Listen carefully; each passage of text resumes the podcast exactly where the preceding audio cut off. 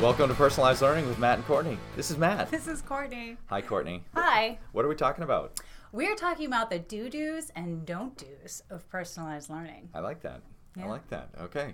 Uh, first of all, I want to have a um, a shout out to KnowledgeWorks who Yes. put us uh, reviewed us uh, basically on Yeah. their website. Uh, we'll put a link to it in the show notes.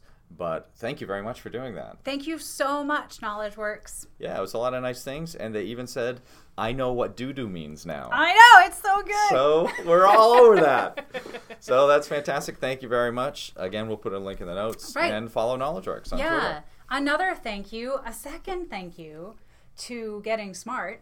Yes, They also mentioned us in um, one of their newsletters that goes out. They did as one of the the good podcasts that they listen to all the time, and we were in the same sentence as Radiolab. yeah, that blows me away. That was really good. They- yeah, we listened to Radiolab and and personalized learning with Matt Carney. Carney. It's like mm, one of those things is not like the other. Uh, but it was great, so thank you very much for that. also, that uh, we'll try to link to that somehow. yeah, we'll figure it out. We'll figure it out. All right, so Courtney, what are we going to talk about today? Okay, so today we decided we thought it was time. Let's talk about flexible grouping. Nice. I Yeah. like this. All right. Um, first of all, why the word flexible and not just grouping? Because it feels like rubber. I'm guessing we know. No. So if we have if we have just like inflexible grouping, I guess would be the opposite Yeah. of this, right? So maybe that would be uh, where I just group the kids in my own classroom. oh, maybe That's a, that's one maybe that's one, one. way That to maybe think about that it. could be one way of, of inflexible grouping. Tell me another way of inflexible grouping. Oh, so I think when I think about the difference between flexible and not flexible grouping, not flexible. just not flex, inflexible would be the correct. Oh, word. there you go.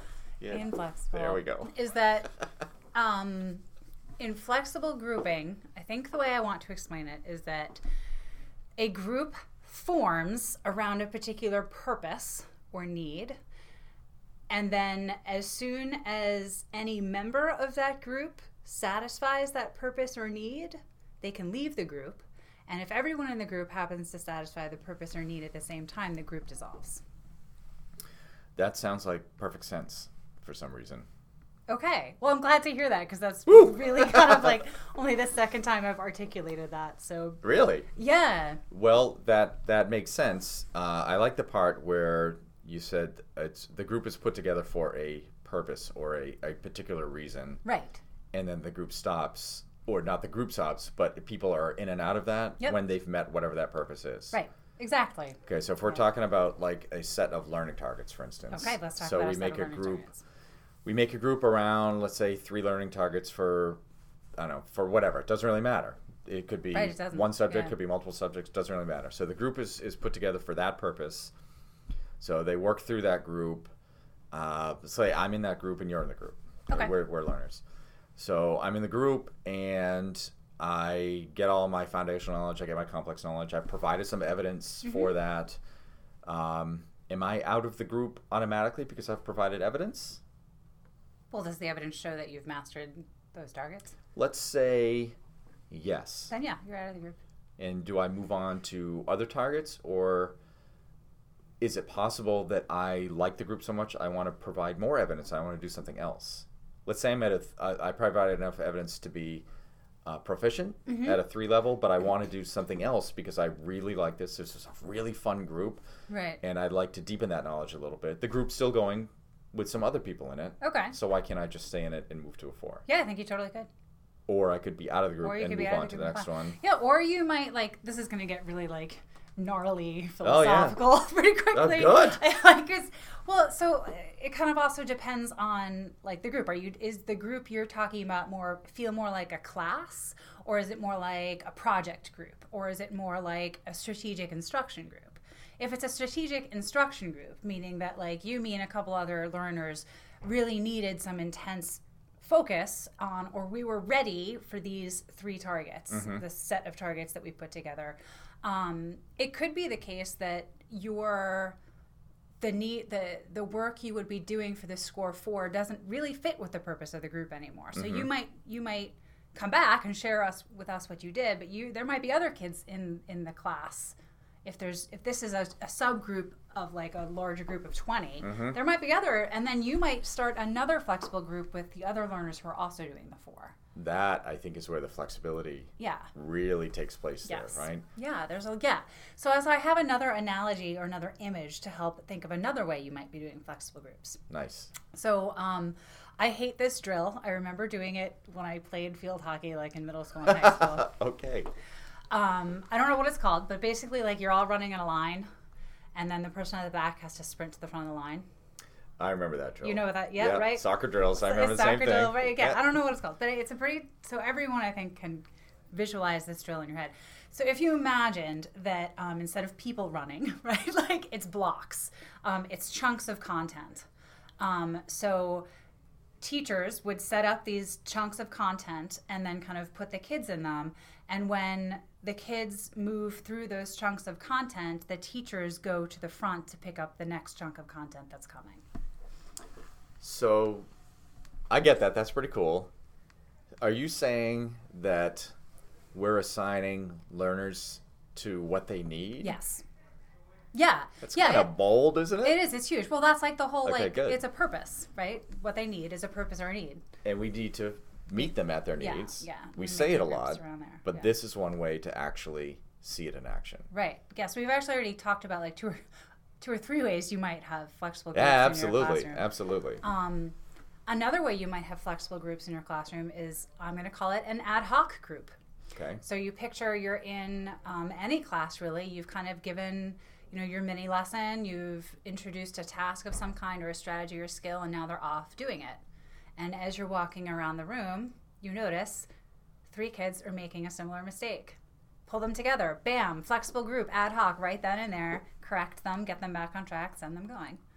Surprisingly, this all just sounds like good instruction. Surprisingly, flexible grouping is just good instruction. This should be easy. Right. I think um yeah. Well, I want to say it is easy, but I don't Ah, It's but not. it's not. It's That's not easy. that's the key. it takes a lot of um very careful planning and intentional planning and you need to become a master of collecting evidence. So, is this something that I could do perhaps with throwing it out there maybe my grade level teachers? So we we we do that together. That we look at that evidence and we shift those kids around according to what they need because now I have a bigger pool of students to work from and we have three teachers to work off. So this Yeah. doesn't have to be just me in my classroom by Oh no, myself, no, no, right? no, no, not at This all. could be larger. this could be larger so here's my oh absolutely and i think i think it's a nice way to kind of start thinking about like here's the pool of learners Mm-hmm. and there are three or four of us or however many teachers there are to assign right. ourselves to the needs And how do we meet their purposes, needs? Okay, right? yeah, exactly. i think i don't have a problem with that at all here's my huge Oh, well, caution good. right if i did that would be we'd have other problems probably That's probably um, here's my huge caution. When teachers, it is easy to fall into the trap of um, tracking Yes. when you do it that way. Because Yes. what people tend to do is they do their initial sort in the beginning of the year, and then there's really very little movement once those groups were made. And really, what Right. you've just done is created the high, medium, and low class. the bluebirds, the crocodiles, And and, the, the freaking crows. the there you go. So So that I can see that would be a very strong danger, it's huge. and Yeah. that's why we try to emphasize the flexible grouping Right. versus just grouping and regrouping. Yeah. I think it's a better a better term because it keeps it front of mind. Yeah, exactly. That's why I like flexible grouping for sure. And I think it's also you don't have to have a you don't have to group every day. Right. Like there's a lot to like the reason why we have heterogeneous classes is because learners learn from each other and they see each other's strengths and they learn those things and um, so when you separate it out into high medium low no one's getting to see the other strategies and other ways of thinking from the other groups I like that. yeah That makes sense to me. yeah All right, so we have an extended blog post that Courtney has written. We'll link to that. there's an extended It's blog. extended. Put it this way, it was extended enough that I was like, I'm gonna read that later. Yeah. So it was good. It's it's not that long. It actually. not that long Uh, but we will link to it. I'm gonna try to figure out how to actually do links in our show notes, so this Awesome. works. You know, it's one step at a time. yeah All right. So what else we got for today? we have a resource review corner Bringing back the jingle. it's amazing All right. So Courtney, you've got one today. I'm gonna do one next week. I do have one today. This the my resource I'm going to review and recommend is called Making Hope Happen: Create the Future You Want for Yourselves and Others by Shane Lopez.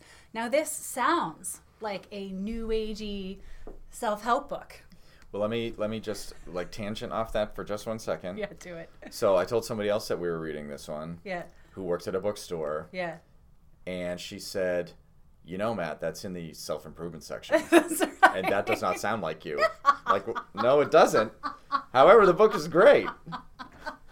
So it's not necessarily an education book or a history book or something like that. It's in the self improvement section. It, it's okay to go in there sometimes. It is okay to go. in So there I don't. I sometimes, walk. Matt. Sometimes I used to like walk around it, so I didn't like come close. But why You don't get you? the cooties. from the self-help exactly. Yeah. The, section. yeah. Geez, I don't want that. So why don't you tell us why this book is is super good? Um, because so it talks about this idea as hope being um, a strategy and an, an actual really useful, important strategy for um, making your life happen. Like we talk about in personalized learning, we talk about this phrase learner agency. And y- you need to have hope in order to have agency. Like hope is the belief that the future will be different and that you can make it different. Um, and that there will be obstacles along the way. So it's like uh, the book. It, the book is great. It kind of lays that all out. It talks about it talks about how you might use it in schools and how this applies Nice. to all these things and you can really see when you think about the kids who sit in front of us who are who are disengaged and deject, you know dejected dejected and just not not into school right now like well chances are it's because they can't even envision their future so um, that's part of what we need to be doing and that's part of how we make personalized learning work so important book to read if you are into personalized learning So go buy it again. Hopefully, I'll have a link in the show notes Yeah. and not screw this up. Making Hope Happen Create the Future You Want for Yourself and Others by Shane Lopez. It's a nice little paperback, so it's not even that expensive. No, it isn't. Probably it's about 12 it's bucks. red and white. It's very striking. There's balloons. I love balloons. I think that's going to wrap us up for All today. right, we'll talk next time.